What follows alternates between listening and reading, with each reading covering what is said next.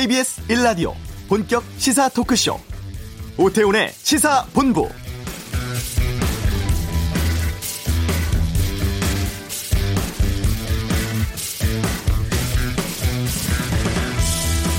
남과 북은 2020년 하계올림픽 경기 대회를 비롯한 국제 경기들에 공동으로 적극 진출하며 2032년 하계올림픽 남북 공동 개최를 유치하는데 협력하기로 한다. 지난해 9.19 평양 공동선언 합의문 4조 2항입니다. 여기에 근거해서 남북이 오늘 오후 스위스 로잔에서 국제올림픽위원회와 3자 회동 갖습니다. 도종환 문화체육관광부 장관 또 북한의 김일국 체육상 토마스 바흐 IOC 위원장과 함께 2032년 서울 평양 하계올림픽 공동유치 의향서 제출 그리고 2020년 도쿄올림픽에서의 남북 단일팀 구성 종목도 확정할 예정입니다. 회담 이후에 바흐 IOC 위원장 어떤 메시지를 내놓을지에도 관심이 쏠리고 있습니다. 오태훈의 시사본부 내일이 고 김수환 추기경 선종 10주기 되는 날입니다. 천주교 김희중 대주교 연결해서 말씀 나누겠습니다. 정치에 대한 비평과 전망 정도의 시사점에서 살펴보고 한 주간의 언론 보도 비평하는 와치독은 서울대 언론정보연구소 보고서의 정부 편향적인 지상파 방송 여기에 대해서 다양한 의견 듣겠습니다. KBS 라디오 오태훈의 시사본부 지금 시작합니다.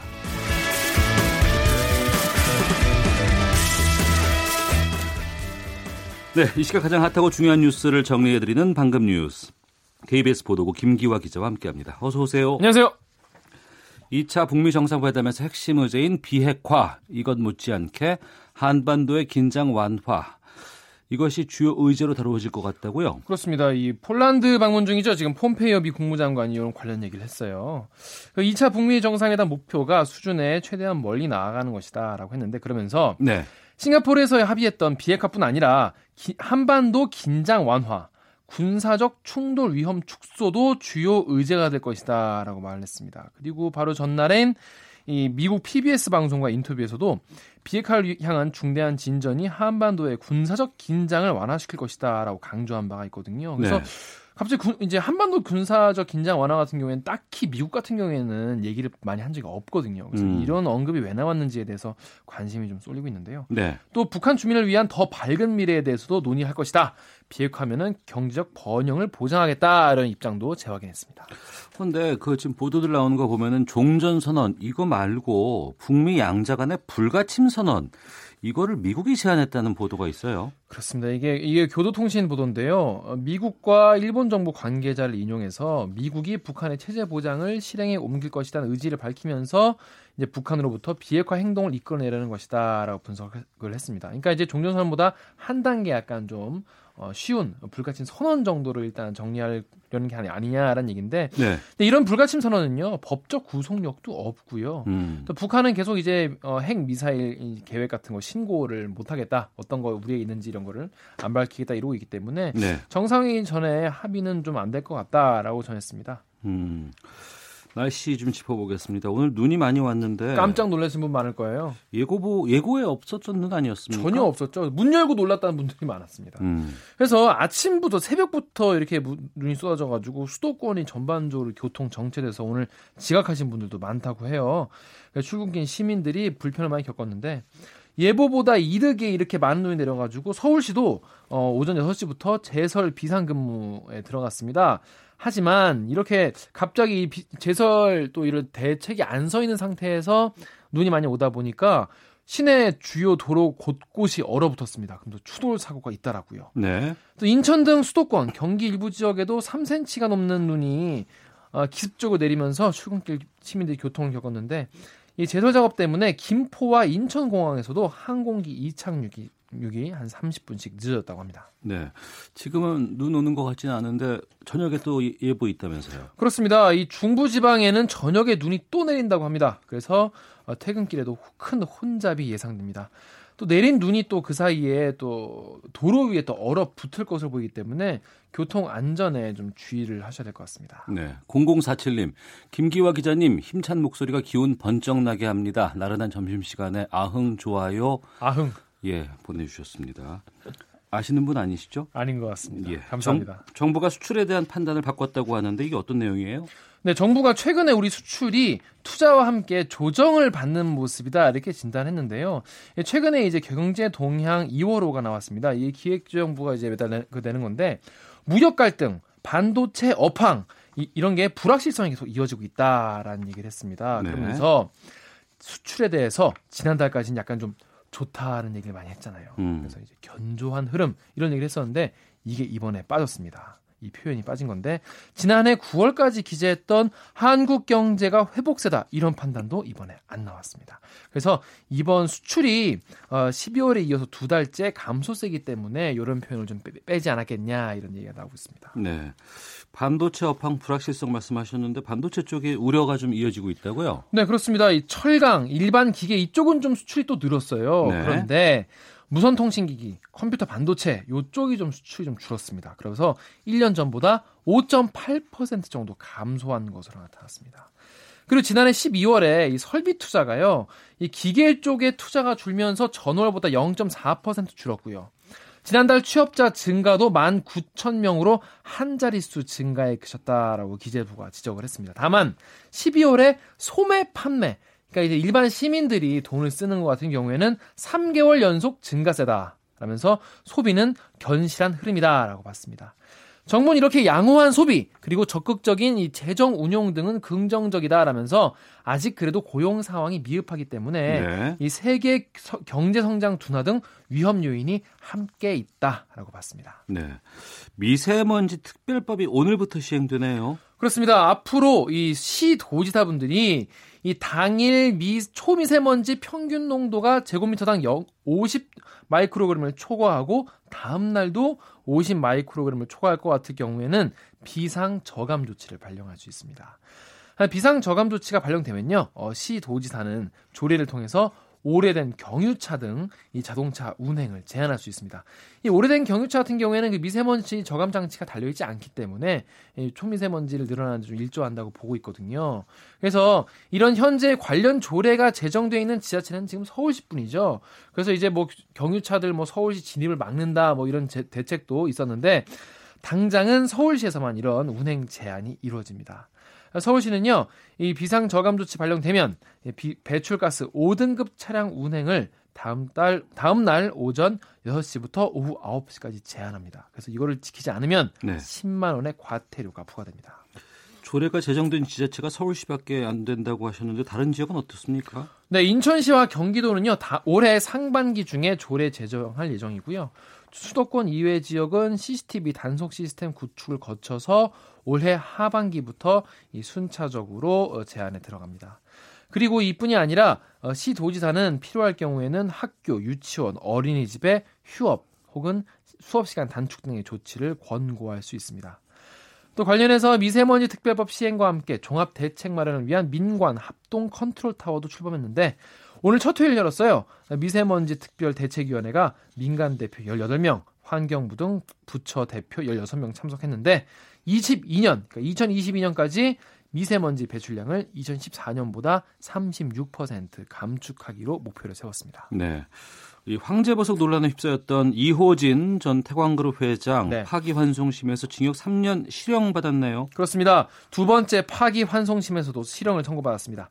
어, 서울 고법 형사 6부가 이 전 회장의 그 횡령 배임 혐의에 대해서 징역 3년을 선고했습니다. 오늘 재판 전까지는 이제 3년 6개월이었거든요. 그런데 이 조사 조세 포탈 같은 이 혐의는 뭐 집행유예를 내리면서 다른 혐의와 분리해서 재판하라는 취지를 받아들인 겁니다. 재판부는 횡령과 배임에 직원들이 조직적으로 가담하는 등 죄질이 좋지 않다라면서 어, 실형 선고 이유를 밝혔습니다. 네. 간암 때문에 보석 받았지 않았습니까? 그렇습니다. 이게 구속 기소됐는데 60여일 만에 간암 치료 등을 이유로 풀려났습니다. 이전 회장은 그래서 8년 가까이 이 불구속 상태로 재판을 받았는데요. 이 보석으로 풀려나 있는 사, 상황에서도 간암 때문에 보석을 나왔는데 술과 담배를 즐기는 모습이 이 KBS 취재진에 포착이 돼서 논란을 빚었죠. 법원은 그래서 지난해 12월에 보석을 취소하고 이전 회장을 재수감했습니다. 네. 서울 청량리 동, 농수산물 시장에서 불났다면서요. 그렇습니다. 이게 서울시 동대문구에 있는 시장인데요. 오늘 오전 9, 8시 40분쯤 이 농수산물 시장에서 불이 났습니다. 아, 인명 피해는 없는 것으로 확인됐는데 이 불로 슈퍼마켓, 또 농수산물 가게 등 세 곳이 불타고 어, 세 명이 대피했습니다. 어, 소방 당국은 지금 화재 원인을 조사하고 있습니다. 네, KBS 보도 김기화 기자였습니다. 수고했습니다. 고맙습니다. 자, 눈 온 이후에 교통 상황 어떤지 살펴보겠습니다. 교통정보센터의 박경을 리포터입니다. 네, 고속도로 교통량 많지는 않은데요. 상습 정체 구간을 중심으로 밀리고 있습니다. 지금 중부 내륙고속도로 양평 쪽으로는 문경세제 부근이고요. 1차로 막고 소형 화물차 단독 사고 처리하고 있기 때문에 일대 제속도 못 내고 있습니다. 경부고속도로 서울 쪽으로 판교 부근 1차로 막고 낙하물 처리하고 있어서 주의하셔야겠고요. 요로 달래내에서 반포 쪽으로 밀립니다.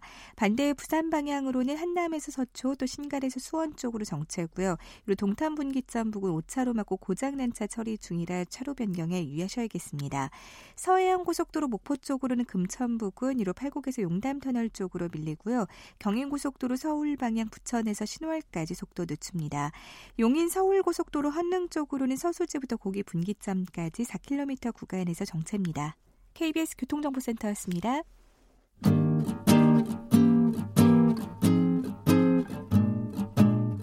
KBS 1라디오 오태훈의 시사본부 여러분의 참여로 더욱 풍성해집니다. 방송에 참여하고 싶으신 분은 문자 9730번으로 의견 보내주세요. 애플리케이션 콩과 마이케이는 무료입니다. 많은 참여 부탁드려요.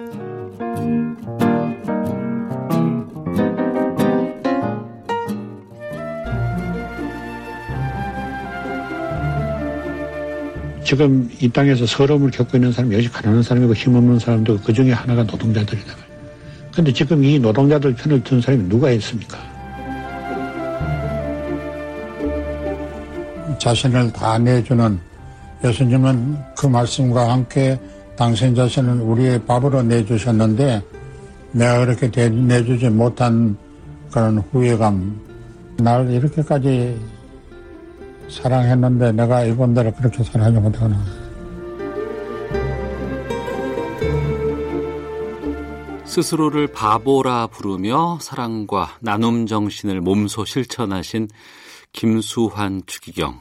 내일이 고 김수환 추기경 선종 10년을 맞이하는 날입니다. 아, 한국 종교인 평화회의 대표회장으로 활동하고 계신 김희중 대주교와 함께 관련된 이야기 나눠보겠습니다. 안녕하십니까? 네, 안녕하십니까? 예. 아, 우리나라 최초의 추기경이신 고 김수환 추기경 많은 분들께서 기억하고 그리워하시는데요. 네네. 아, 대주교께서 기억하는 김수환 추기경은 어떤 분이셨는지부터 좀 여쭙겠습니다. 예, 김수환 추기경님의 정신적 유산은 어쩌면 우리와 너무 가까운 곳에 에 있어서 잘 실감하지 못했는지도 모르겠습니다. 네. 가난한 사람들에 대한 사랑. 네. 또 다른 하나는 한반도 평화를 위한 여문이라고 할 수 있지 않겠는가 어. 생각합니다. 예. 예.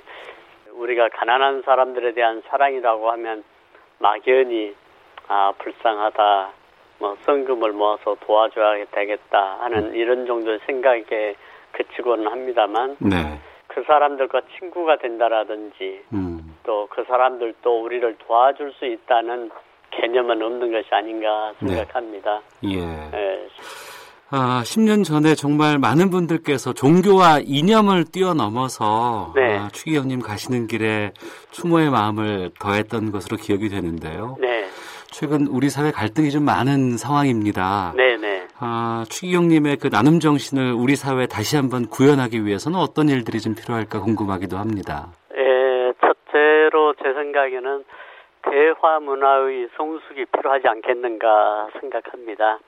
예, 우리는 일반적으로 나와 다른 의견을 가지고 있는 것을 틀린 것으로 어, 규정하거나 선입견을 가지고 어, 수용하는데 아주 인색한데 나와 다른 것은 다른 것일 뿐이지 예, 틀린 것이 아닌 경우가 많거든요. 예. 어, 예를 들면은 다양한 색깔이 있음으로 해서 아름다운 그림을 그릴 수 있고 또 다양한 악기의 음색을 잘 조화시킬 시킬 때 아름다운 오케스트라를 만들듯이 나와 다른 의견들을 조화시킬 수 있고 또 합의점을 만들어 나간다면은 더 좋은 일이 아닌가.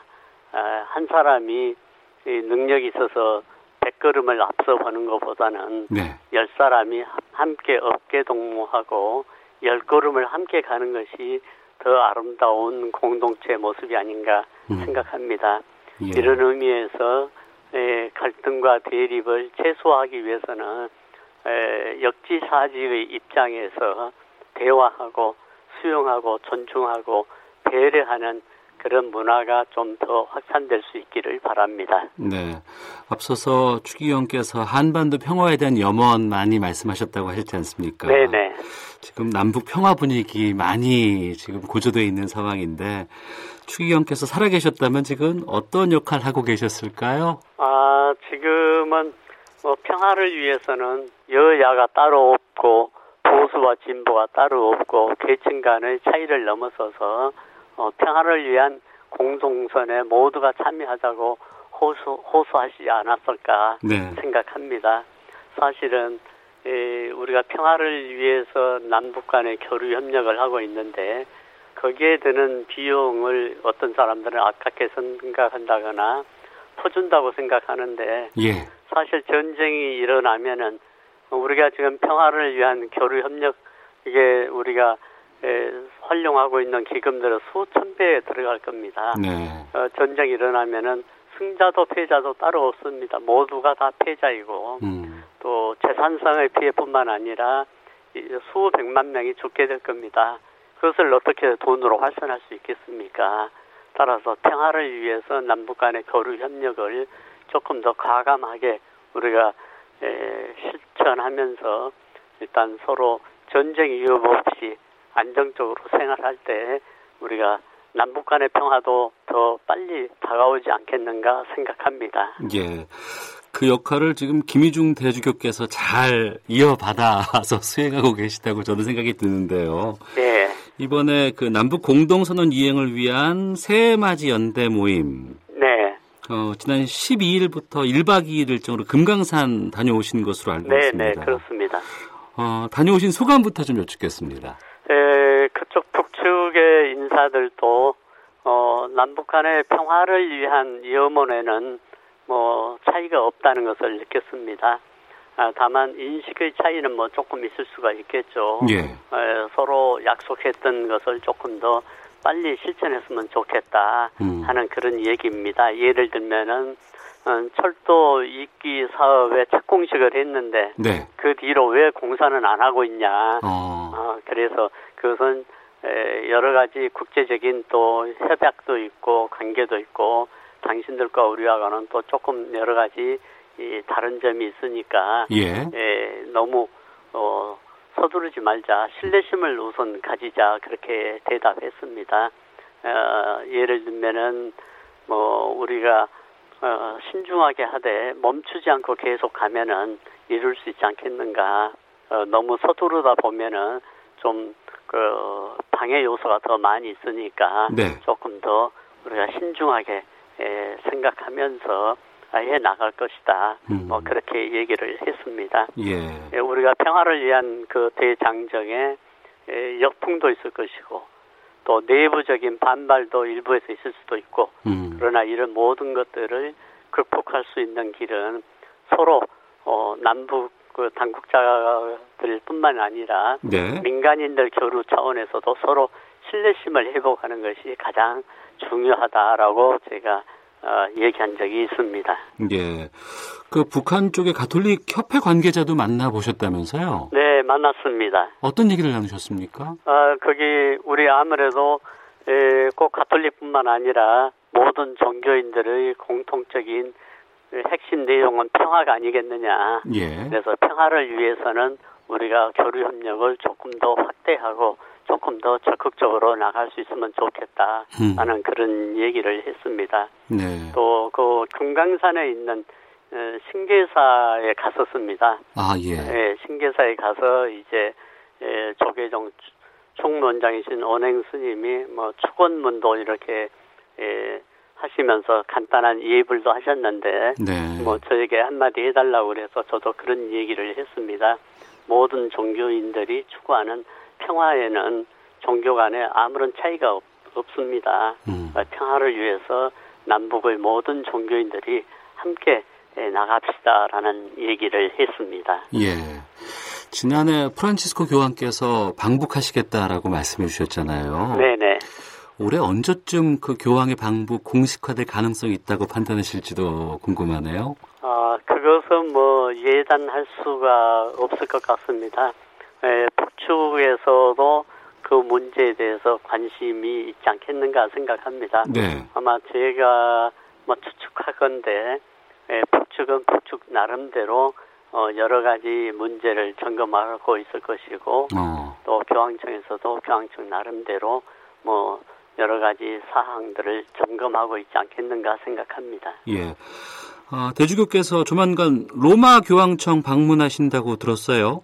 아, 다음 주에 거기 각국 주교회의 의장들이 전부 모이게 돼 있습니다. 네. 어, 그 기회에 가게 될 것입니다. 아, 혹시라도 문재인 대통령 뭐 메시지 같은 것들 전달하실 예정도 있으신지요? 아, 그건 전혀 아직까지는 아무런 뭐 계획이 없습니다. 아, 그러시군요. 네.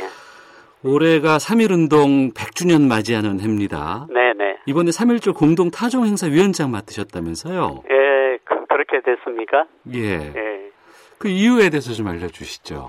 제 생각에는 그날 그 33인을 필두로 해서 33인뿐만 아니라 그 전에 28 만세 사건이라든지 이 각지 각처에서 이 민족의 주권을 회복하고 자주권을 되찾자라는 그 저항 평화적 저항 운동이 곳곳에서 일어났고 그날의 함성을 재현할 뿐만 아니라 그날의 그 3일 정신을 다시 한번 우리 마음에 새기고 그 정신대로 우리나라를 조금 더 튼튼하게 나아가는데 모든 국민들이 이 동참하면 좋겠다라는 어. 그런 의미로 했습니다.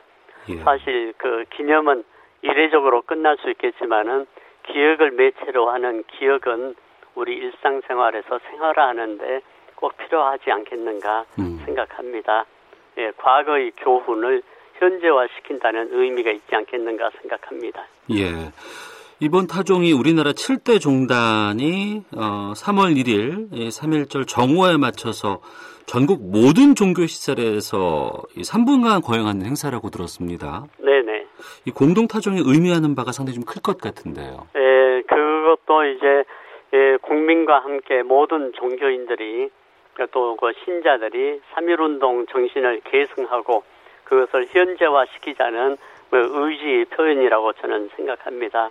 그래서 각 사찰과 성당과 교회에서 3분 동안 타종을 하면서 그날의 함성을 우리가 다시 현재화시키고 또 그뿐만 아니라 뭐 온불교나 천도교나 유교나 뭐 민족 종교에서나 각 종교 시설에서 어. 그날 12시를 기해서 예. 수념하고 수념 행사를 하기로 했습니다. 예. 어, 천주교회에서는 그날 전국의 모든 성당에서 3.1 운, 3.1 운동을 기념하는 미사를 봉헌하기로 했습니다. 예.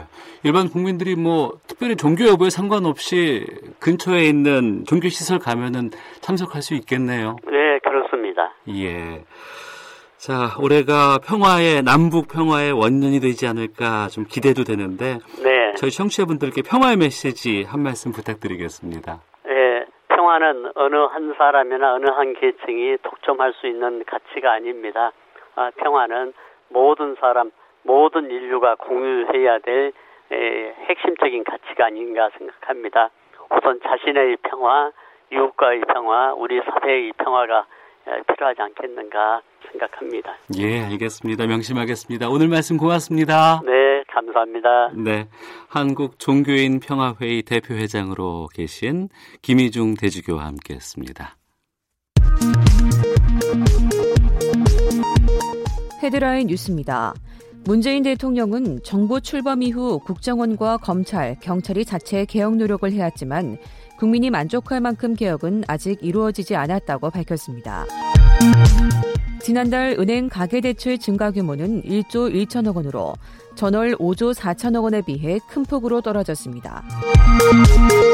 돈스코이어 보물선 투자 사기 의혹을 수사해온 경찰이 신일그룹 대표 류모 씨 등 4명을 구속하고 6명을 불구속 상태로 검찰에 송치했습니다.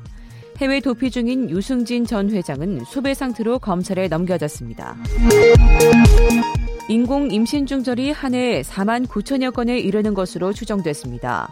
여성 4명 중 3명은 낙태를 처벌하는 법을 개정해야 한다는 의견인 것으로 나타났습니다. 서울중앙지법 민사 14부는 오늘 여성 문인들을 상습 성추행한 의혹을 받는 고은 시인이 최영미 시인과 언론사 등을 상대로 낸 손해배상 소송에 선고를 합니다. 강경화 외교부 장관과 고노다로 일본 외무상이 현지 시간으로 오늘 독일에서 한일 외교장관 회담을 개최합니다. 지금까지 헤드라인 뉴스 정한 나였습니다.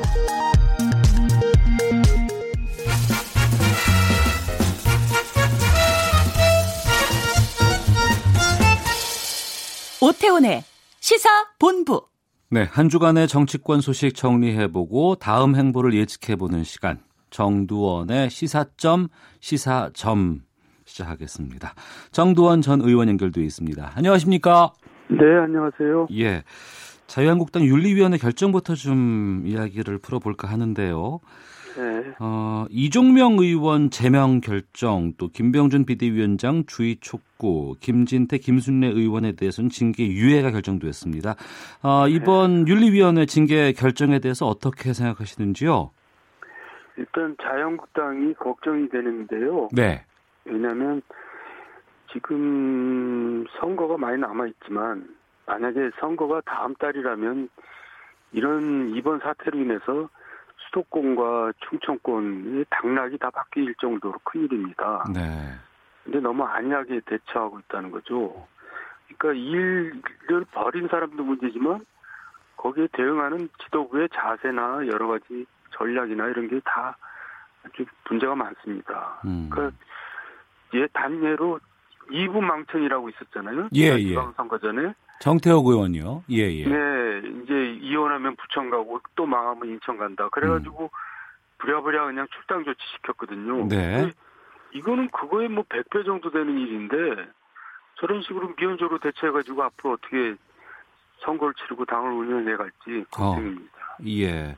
김진태, 김순례 의원에 대해서는 전당대회 이후로 지금 출마했다는 이유 때문에 유예가 됐거든요. 네. 그럼 그때라도 좀 바로 잡아야 되나요? 뭐 김 빠지는 일이고요. 예. 일단 유예를 했다니까. 어. 그리고 전당대회 때마다 이제 또 그 관련되는 사람들이 몰려와서 뭐 서로 으쌰으쌰 하고 그럴 텐데 그 이슈를 이제 빨리 꺼야 되는데 계속 이어가는 꼴이 되니까 예. 더욱더 안 좋은 거죠. 어. 어, 지금 여러 가지 연설회라든가 뭐 TV 토론이라든가 이런 것들을 지금 앞두고 있는 상황 아니겠습니까? 네, 그니까요. 예. 그 윤리위원회가 열릴 때도 보면 그 음. 태극기 부대에서 계속 이 윤리위원회가 열리는 곳을 찾아가고 뭐 시위를 계속해서 했다 그래서 하루 연기가 된 것도 있었거든요. 이런 것들도 좀 영향이 있었을까요? 영향이 있었으니까 이제 그렇게 왔다 갔다 하고 뭐 그러는 건데요. 네. 아니 태극기 세력에 볼보로 잡혀갖고 자유한국당이 어떻게 하려고 그러는지요. 그러니까 어. 태극기 세력도 뭐 세력인지는 모르지만은 네. 뭐 그걸로 당을 이끌고 갈 수는 없잖아요. 음. 그러니까 전체를 보고 당을 가야 되는데 보수 세력 전체를. 네. 일부 태극기 세력을 의식시켜서 뭔 일을 제대로 결정을 못한다면 그 당의 미래는 없는 거죠. 음. 그래서 지금 이 당 내에 그 태극기 세력을 비롯한 강경 보수 목소리가 이제 큰 영향을 미치면서 자유한국당은 점점 축소되고 있는 거예요. 예. 그러니까 여당 오죽하면 여당에서 야당복이 있다고 그런 말이 나오겠어요. 아 여당 여당이 현재 여당이 야당복이 있다. 그렇죠. 제가 봐도 그렇습니다. 아하. 그러니까 이해찬 대표가 뭐 20년 장기 집권론 얘기하는데 예. 뭐 그런 얘기 할 필요도 없죠. 음. 그리고 이 지금처럼 자유한국당이 하면은 뭐 20년 장기 집권 하겠는데요, 보니까. 네. 여당이 잘해서가 아니고. 네. 어. 지금 윤리위 결정과는 별도로 여야 4당이 지금 국회 차원에 제명하겠다는 강경한 입장 보이고 있습니다. 제명 가능할까요? 저는 뭐, 그, 위태위태 하다고 봅니다. 아, 그래요? 그러니까, 예, 자유한국당에서 이제 총선에 다갈수록 자기네들이, 의원들이 위기감 느끼거든요. 네. 이걸 자르고 가야겠다는 생각들을 할 수가 있죠. 특히 수도권 의원들은. 음. 그럼 가담해가지고 제명할 수도 있죠. 그래서 지금 자유한국당은 도대체 누가 리더인지 네. 리더십이 지금 무능하고 지금 부재 상태나 마찬가지예요. 어. 그러니까 지금 리더십에 큰 문제가 발생하고 있습니다. 누구라고 콕 집어서 제가 얘기는 못하지만은 그러니까 지금 우왕좌왕 저렇게 갈피를 못 잡고 있는 거는 리더들의 책임이 크다고 봐야죠. 예. 아, 국회 본회의에서 제명해야 하면은 총 재적 의원의 3분의 2 동의가 필요한 상황인데 네. 한국당에서 동의 숫자가 한 15표 이상은 나와야 되거든요. 나올 수 있죠. 아. 네. 특히 수도권 쪽에서. 제가 한국당 의원이라고 동의하겠습니다. 네. 네. 그런 분위기는 현재 좀 마련되고 있다고 보세요? 그 저는 그렇게 보여집니다. 음. 그러기 전에 저 자체적으로 해결하는 게 좋지. 그렇게 해결하면 뭐가 좋겠어요. 예. 자, 정두원 의원과 함께 말씀 나눠보고 있는데요. 어제 그 자유한국당 합동 토론회 이런 상황에서 열렸습니다.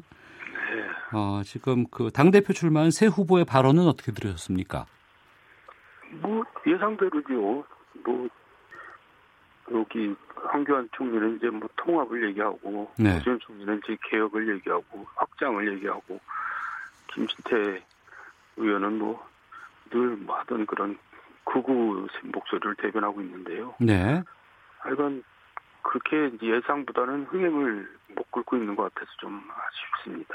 예. 홍준표 전 대표가 불출마 선언을 했지 않습니까? 네. 홍준표 전 대표의 지지표는 어느 쪽으로 좀 붙을까요? 음, 아무래도 오세훈 쪽에 유리하겠죠. 그렇지만 또 그게 다 간다고 볼 수는 없고요. 예. 어쨌든 그러니까 이제 그 전에 전당대회에 다 참여했다가 홍준표 오세훈이 단일화를 해서 어, 황교안과 결혼다면은 이제 굉장히 도움이 되겠지만은 네. 지금은 그런 게 아니고 그냥 후보 사퇴한 상태라서 표가 이제 전부는 오지 않고 일부만 올 겁니다. 네. 그 전당대회장을 봤던 분들이 하는 얘기가 이제 그 네. 김진태 후보 지지자들의 행보에 많은 관심이 있다는 얘기들이 좀 들려요. 그러니까 황교안 전 국무총리, 오세훈 전 시장의 지지자들을 합친 규모를 압도하는 네. 정도라고 하는데 네. 이러한 세는 어떻게 보십니까? 그거는, 그거는 세라고 볼 수가 없고요. 예. 그분들은 워낙에 이제 시간이 많은 분들이 늘 모였던 분들이잖아. 그 저기 저 덕숭 앞에서 그러니까 그 동원력이 있는 거고 결집력이 있는 걸 뿐이지 그게 세라고 할 수는 없고요. 음. 김진태 의원이 당 대표가 되는 일은 그런 일은 발생하지 않을 거고요. 예. 저는 그 와중에서 자유한국당의 목소리가 그냥 너무 그렇게 구시대적으로 이게 이제 김진태 의원이 거의 뭐 좀 시대에 뒤떨어진 퇴행적인 그런 입장이잖아요. 네. 그런 메시지들이 자꾸 이렇게 언론을 통해서 나가면 음. 국민들이 전전한 보수나 중도층이 등을 돌리게 되죠. 네. 별로 바람직스럽지 않다고 봅니다. 어. 이 5.18 파멸 발언 논란 이후에 당 지지율도 상당히 많이 좀 떨어지고 있는 추세 아니겠어요? 제가 말씀드렸잖아요. 당락이 바뀐다고요. 수도권이나 충청권에서. 음. 지지율이 당연히 떨어지고 그건 큰 문제죠. 네. 전당대회 끝나고 나서 새로운 당대표가 선출된다고 하더라도 이 추세를 바꾸기에는 쉽지 않은 것으로 전망하시네요. 얼마나 바뀌겠어요. 그러니까 이제 저 예를 들어서 황교안 총리가 아무래도 좀 유력해 보이는데 네. 황교안 총리 이미지 자체도 전통 보수적인 이미지이기 때문에 음. 굉장히 대대적인 뭐 좌클릭을 해서 포용의 모습을 보이고 뭐 그렇게 하긴 할 것 같은데 네. 그런다고 해서 얼마나 효과가 있을지 좀 미지수입니다. 그래서 저는 늘 얘기하지만 황교안 전 총리가 당 대표 되면은 총선을 이끌 힘이 없고 음. 비대위 체제가 다시 또 등- 등장할 거라고 저는 예상합니다. 알겠습니다. 자, 정두원의 시사점 시사점. 아, 이번엔 정부 쪽으로 좀 가보겠습니다. 문재인 네. 대통령이 소상공인과 자영업자를 청와대 초청을 했습니다. 네. 골목 상권 어려움 직접 듣겠다는 취지였는데 이러한 행보는 어떻게 보셨는지요? 저도 자영업자인데요. 아, 예. 근데 우리 문재인 대통령의 특징은 뭐냐면 옛날부터 제가 쭉 보면요. 예. 경청을 하는 리더십이에요. 네. 근데 경청을 하는데 그냥 자기 식대로 가요. 그러니까 경청을 왜 하시는지 잘 이해가 안 가요. 아, 듣긴 하지만 그 이후가 변함이 없다. 예, 결국 자기 방식대로 가요. 네. 그게 문재인 대통령의 특징이에요. 뭐라고 음. 그걸 표현해야 할지 모르겠는데 네. 이번에도 자영업자들 불렀으면 그 의견을 받아들여야지 그냥 그냥 가겠다는 거 아니에요. 저 네. 최저임금제. 음. 그럼 뭐 달라 뭘로 경청을 하는지 잘 모르겠더라고요. 어. 최저임금 인상에 대해서는 정도원 의원께서는 어떤 입장이세요? 일단 이제 엎질러진 물인데요. 네. 하여간 고, 1월달 고용지수 보세요. 저렇게 최악이잖아요. 그리고 예. 전, 뭐 이제 1, 4분기 또 결산해 보면 최악이 나올 테고. 음. 근데 이미 잘못 첫 단추를 잘못 낀 거거든요. 예. 그러니까 이거를 참 되도, 되도록이긴 힘든데 저는 만약에 문재인 대통령께서 내가 저 주도한 소득 주도 성장은 실패작이다라고 선언하면은 네. 문재인 대통령은 정말 인기가 하늘을 찌를 듯이 올라갈 겁니다. 어. 그리고 대대적인 방향전을 하면은 예. 옛날에 미테랑 대통령이 그렇게 해가지고 다시 재선에 성공했거든요. 아, 프랑스의 미테랑 대통령이요. 예, 그 지금 같은 정책을 피다가 결국 실패해가지고 실패를 선언했어요 2년 만에. 음. 근데 집이 실패한 게 드러나잖아요. 고용지수 보세요. 그 얼마나 험악합니까? 근데 그거를 그냥 계속 유지하겠다는 이제 입장으로 가면은 음. 결국은 지지율은 계속 하락할 겁니다. 알겠습니다. 자, 정두원의 시사점 시사점 여기서 마치도록 하겠습니다. 오늘 말씀 네. 고맙습니다. 네. 네. 잠시 후 2부 와치독에서는 조선일보가 지적한 지상파 라디오의 편향성 문제에 대해서 짚어보겠습니다. 시사본부 초대석 아, 최준실 특검 특별수사관 이정원 변호사와 함께 말씀 나누는 시간 갖겠습니다. 뉴스 들으시고 잠시 후 2부에서 뵙겠습니다.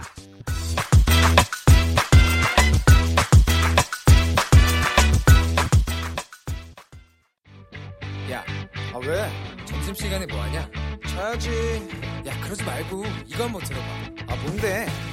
지금 당장 라디오를 켜봐 나른한 오후 깨울 시사 토크쇼 모두가 즐길 수 있고 함께하는 시간 유쾌하고도 신나는 시사 토크쇼 오태훈의 시사본부. 네, 시사본부 금요일 2부 시작하겠습니다. 저희 시사본부 청취자 여러분들의 참여로 이루어지는 프로그램입니다. 샵 9730으로 여러분의 의견 보내주시면 소개해드리겠습니다. 짧은 문자 50원, 긴 문자 100원의 정보 이용료 있고요. 어플리케이션 콩은 무료로 참여하실 수 있습니다. SNS 가, 계정도 이렇게 홍보해도 돼요? 뭐 들면 알파그룹 팔로우 해주세요. 아니요, 그건 안 돼요. 따로 얘기해 드릴게요. 자, 이미 해버렸는데요. 아, 미리 먼저 그 말씀을 하셔서, 아, 오늘 watchdog 정상근 전 미디어오늘 기자, 알파고 시나씨, 아, 자만 아메리카 기자 두 분과 함께 말씀 나누겠습니다. 두 분 어서 오세요. 네, 네 안녕하세요. 예. 홍보 많이 하고 싶어요. 알파고 기자. 아, 그냥. 자, 주제로 좀 소개를 해드리고 말씀을 나눌게요. 문재인 정부 들어서서 언론이 정부 편향적으로 바뀌었다. 아, 최근에 조선일보에서 나온 보도입니다. 서울대 언론정보연구소의 보고서를 바탕으로 공정성을 잃은 지상파 이러한 기획 시리즈를 조선일보가 연일 보도를 하고 있는데요. 여기에 대해서 좀 말씀을 좀 나눠보겠습니다. 그 서울대 연구 보고서가 발표가 됐는데 이게 조선일보에서 의뢰를 했다고요, 정상근 기자? 네, 조선일보 미디어 연구센터라는 곳이 있는데 네. 여기서 의뢰를 해서 음. 이 서울대 연구팀이 이 용역비를 받고 연구를 진행을 했습니다. 네, 주로 어떤 내용들을 이 보고서에 담고 있는지 좀 소개해 주세요. 음, 그러니까 이 연구 보고서는 이 지상파 라디오 프로그램을 음, 네 가지 정도 분류로 작 어, 분류를 해서 이제 보고 작성한 보고서예요. 예. 그러니까 뭐 정부를 비판하면서 이 다양한 의견을 담고 있다라고 하면 이 프로그램은 정론적이다. 그리고 어. 뭐 정부를 비판적이지만 비판하고 있지만 이 다양한 의견을 담지 못하고 있다면 뭐 정부 비판적, 음. 뭐 정부의 우호적이면서 다양한 논의를 하면 정부 우호적, 이 정부의 우호적인 데다가 다양한 의견도 없다라고 하면 정부 변호적 이렇게 분류를 했습니다. 예. 좀 더 단순하게 나온 내용은 한 음. 마이너스 2부터 플러스 2까지 네. 한 다섯 단계 정도로 이 지상파 라디오의 정부 여당에 대한 비판 적도를 어, 비판 정도로 이제 측정한 것인데요. 네. 어, 그 결과를 보면 이 가운데인 0을 기준으로 이 정부의 좀 비판적인 프로그램은 하나도 없고, 음. 네. 어, 대부분이 정부 옹호적인 프로그램이지만 뭐 특히 그 중에서도 이 TBS 김어준의 뉴스공장 등은 뭐 더욱 편향됐다라는 식의 내용이었습니다. 네. 그런데 이게 서울대 언론정보연구소에서 네네. 이 보고서를 발표를 했는데 처음에는 이게 구체적으로 어디에서 이것을 발주했는지에 대해서는 근거가 없었다가 나중에 이게 보도로 밝혀진 거죠? 네, 이게 보도로 밝혀졌고 보도로 밝혀진 이후에 이 조선일보나 서울대 연구팀에서도 네. 아, 이 연구는 이 서울대 그 조선일보의 의뢰로 음. 네, 이루어졌다 이렇게 추가로 뒤늦게 밝히기도 했습니다. 네, 알파고 기자. 네. 저희 KBS 지금 시사본부에도 출연 중이신 패널이신데, 예. 어, KBS 라디오 지상파 방송의 라디오들이 정부 어떻게 뭐 편향적인 것 아, 같으세요? 그, 어떻게 그동안 생각을 갖고 있었어요? 그 버거를 제가 봤거든요. 예, 100, 예. 120페이지인가 100 몇 페이지 넘어요. 네. 저는 거기서 당연히 어태원의 시사본부 나올 것 같고 음. 거기에다가 이제 알파고 패널을 통해서 그 방송이 얼마나 중립적인지가 꼭 이렇게 언급될 줄 알았는데 아그 보고서에 알파고의 예. 이름이 있을 줄 알았군요. 예, 어태원의 시사본부까지 예, 예. 이제 나올 줄 알았는데 언급이 하나도 안 되니까 일단 기분 나쁘고 그 기분 나쁜 상태로 다시 돌아왔는데 예. 우리 지금 여기는 미디어를 비판한 거지 정부랑 관계가 없거든요. 예. 그래서 물론 여기는 뭐 제외라고 생각을 하는데 그 저는 그 보고서에서 일부 부분이 저도 마음에 안 들었어요. 왜냐하면 음. 그 뭐라고 해야 되나 그 택이라고 해야 되나 레이블화라고 해야 되나 예, 그걸 예. 했을 때는 예를 레이블화? 뭐 이제 그 레이블을 붙여주는 거 이거는 정보 우호적이다. 아, 아, 단정적으로 그렇게 예. 예. 예. 거기서 지금 어해 어해 여지가 생길 수 있는 부분들이 있어요. 예를 들면 진짜 정부가 어떤 정책을 잘했는데 음. 병서에 정부를 비판하는 사람도 나와서 네. 아 이거 잘했다고 하면 그러면 그것이 정부 우호적인 방송이 되는 거잖아요. 근데 그 음. 그 사실 그 사람은 원래 사실은 정부 비판적인 사람인데도 네. 그러니까 그러한 수치로 그러한 그 뭐라 개념들이랑 접근을 하면 음. 변수들이랑 접근을 하면 그 어, 방송이 얼마나 정부 비판적인지 아니면 얼마나 그 정부 우호적인지를 잡을 수가 없어요. 네. 그래서 저는 아 이거 좀 약간 살짝 이 보고서 자체도 살짝 현재 언론을 그 비판하는 음. 적이지 않을까 싶었어요. 네. 동시에도 음. 맞다고 하는 부분들이 있었어요. 예. 진짜 최근에 와서 음. 너무나 자기네 그 정치적 상, 에, 상 사상을 네. 대놓고 공개하시고 어. 너무나 대놓고 정부를 비판하시는 언론인들이 언론에 많이 진출했다는 것도 또 다른 사실이에요. 예. 예를 들면 그 전 정권 때는 어. 보수 언론인들이 메이저 언론에 나와서 그렇게 대놓고 이거 이거다 뭐 박근혜 대통령 만세 이렇게까지는 안 했었거든요. 음. 눈치를 보고 있었어요. 네. 그래서 저는 그 보고서에 맞는 부분들하고 틀린 부분들 동시에 있다고 생각해요. 네. 정상근 기자. 저는 이게 농담이 아니라 동의하는 부분이 사실 하나도 없었습니다. 음. 왜냐하면 굳이 뭐 하나 찾아보자면 뭐 언론의 역할 중 하나가 권력에 대한 감시다. 뭐 이 부분은 뭐 저도 동의할 수 있는데 네. 어, 그런데 문제는 이 보고서에 나왔던 이른바 이제 평양성을 어떤 수치화해서 이걸 이제 점을 찍어서 이제 제시하는 방식에 대해서는 좀 동일하기가 어려웠어요. 음. 왜냐하면 그 근거가 좀 아까 알파고가 얘기했던 것과 맞다는 부분이 있는데 이 근거가 좀 명확하지 않기 때문입니다. 음. 그러니까 어떤 사람들이 나오고 그 사람이 뭐 정부를 옹호하는 사람 쪽이다, 네. 뭐 정부를 비판하는 사람 쪽이다, 음. 뭐 이렇게 나누고 거기서부터 바탕으로 이 프로그램이 편의적이다 아니다라고 했는데 네. 사실 뭐 시사 프로그램들이 이 정부 정책이 나오면 무조건 홍보하고 뭐 옹호하냐 이거 그건 그렇지는 않거든요. 음. 이 지상파 방송들은 특히나 뭐 어떤 사안이 있으면은 최대한 이제 양쪽 패널을 불러서 얘기를 들어보려고 하고 있고 예. 뭐 이런 상황인데 근데 이렇게 뭐 표양적이다 이렇게 결론을 내버리고 음. 모든 라디오 방송들이 뭐 정부를 옹호하고 있다 이렇게 결론을 내버리는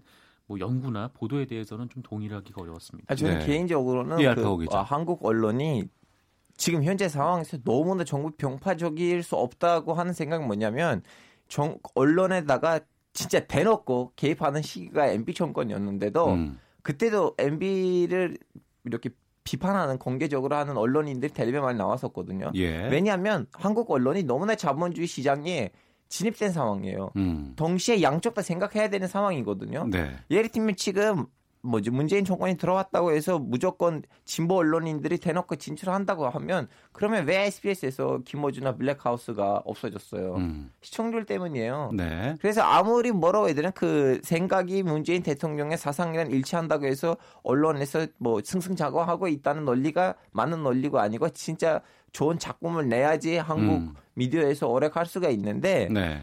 뭐 이제 에, 어떤 부분들 정도는 맞을 수도 있다고 생각했었어요. 작지만. 어떤 부분?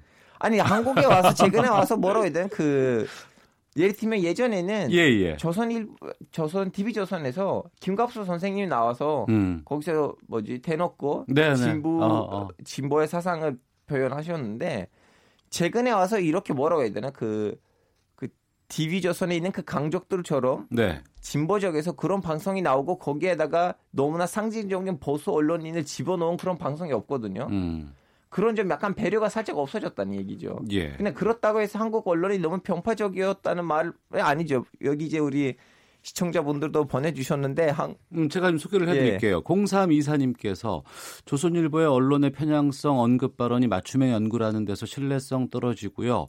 어, KBS, MBC 라디오 방송 가끔 번갈아 듣는 청취자 입장에서 체감상 느끼는 건 70% 정도가 정부의 적대적이었는데 느낌이 잘못됐나요? 라고 의견 주시는 분도 계시고 김춘영님은 정확한 사실입니다. 저는 최근 언론이 친정부적 편향성 있다고 느낍니다. 라고 그 의견도 보내주고 계시는데요. 이 연구 보고서를 보면 이 청취자 의견을 소개하는 것도 대상에 나와 있어요. 네. 대상에 나와 있는데 이 청취자 의견들도 음. 뭐 정부의 이제 좀 편향적인 얘기를 하는 쪽만 읽어주고 있다라고 네. 했는데 이것도 사실 제가 라디오 프로그램 몇 개 나가는 입장에서는 그렇지 않거든요. 네. 최대한 이제 제작진 분들은 여러 가지 의견을 보여주기 위해서 노력하고 음. 있고 또 그런 점에서 이제 좀 보여줄 수 있는 들려줄 수 있는 것들을 추려서 좀 얘기를 하고 있는데 좀 이 부분에 대해서 좀 동의하기 아니 가끔씩 정치자분들이 제 말도 가지고 너무 그 맹신을 하셨는데 여기 이제 오태훈 선배가 눈치도 없으시고 그대로 읽어주시고 제 기분이 나빠서 집에 가는데 뭐 네. 어, 너무 소심하신 거 아니에요? 눈에 살짝 눈물이 맺혀 있네요. 6839님 Press Freedom Index 발표. 그러니까 언론 자유 지수 순위가 한국 언론 지수가 2010년에는 69위, 2016년 72, 2018년 4 43위였습니다. 언론 지수가 낮을 때는 공정했고 현재 언론이 편향적이라고요? 라고 의견도 보내주고 계시는데요. 글쎄요, 이제 내 정치 성향에 따라서 방송을 듣는 분들, 보시는 분들이 음. 탐탁지 않게 느끼시는 분들이 많이 있을 수는 있을 것 같지만 또 이런 보고서는 좀 신중하고 또 나름대로 근거를 가지고 판단이 좀 됐으면 좋겠다는 생각이 좀 들기도 하고요. 네, 맞습니다. 저희 시사본부는 반영이 안 돼 있어서 뭐라고 좀 말씀을 드릴 수가 없어서. 근데 사실 이 편향성이라고 하는 게 지금 그러면 중립은 또 무엇인가? 이 더불어민주당과 자유한국당 패널을 한 명씩 부르면 그것은 중립인가? 네. 라는 고민까지 갈 수밖에 없어요. 왜냐면은 음. 우리나라에는 원내에만 해도 다섯 개의 정당, 여섯 개의 정당이 있고 원 외에는 또 여러 가지 또 정당이 있는데 그럼 그 사이에 중간은 또 어느쯤인가도 생각을 해봐야 되는 문제죠. 근데 지금 뭐 더불어민주당 패널이 뭐 80명이 나왔는데 뭐 자유한국당 패널은 뭐 50명이 나왔다. 그렇기 때문에 이거는 정부 편향적이다. 이렇게 얘기를 하면 곤란해 버리는 게 이 여당 야당으로 분류를 하면 더불어민주당이 한 80명, 그다음에 뭐 자유한국당 플러스 뭐 아니, 자유한국당 플러스 야당 해서 한 뭐 75명 이렇게 돼서 거의 비슷비슷하게 나오고 있거든요. 네. 네. 근데 이 부분에 대해서는 뭐 자유한국당과 더불어민주당의 갭이 있기 때문에 음. 편향됐다 이렇게 얘기를 하기는 좀 어렵다. 아니 또 다른 이런 문제도 있어요. 한국 언론이 결론적으로 보시면 보수이거든요. 왜냐하면 음. 네. 지금 DBS의 아, 이제 김호준의 뭐 뉴스 공장으로 이제 그 떴는데 DBS를 제외하면 진보적인 방송국이 있어요? 텔레비 음. 없잖아요. 예. 뭐 TV조선 같은 거 뭔가 있어요? 없어요. 그리고 제일 많이 발리는 언론사들 보세요. 그 신문사들 보세요. 조중동. 다 보수의 그 우두머리들인데 결론적으로 봤을 때는 한국 언론이 보수에 가까운 언론이에요. 음. 결론적으로 봤을 때는요. 네. 최근에 뭐 유튜브 팟캐스트와 같은 그런 이제 그 1인 방송들이 지금 많이 나오고 있고 또 공장 많은 분들께서 이런 것 이런 그 방송의 형태를 좀 선호하는 상황이기도 합니다.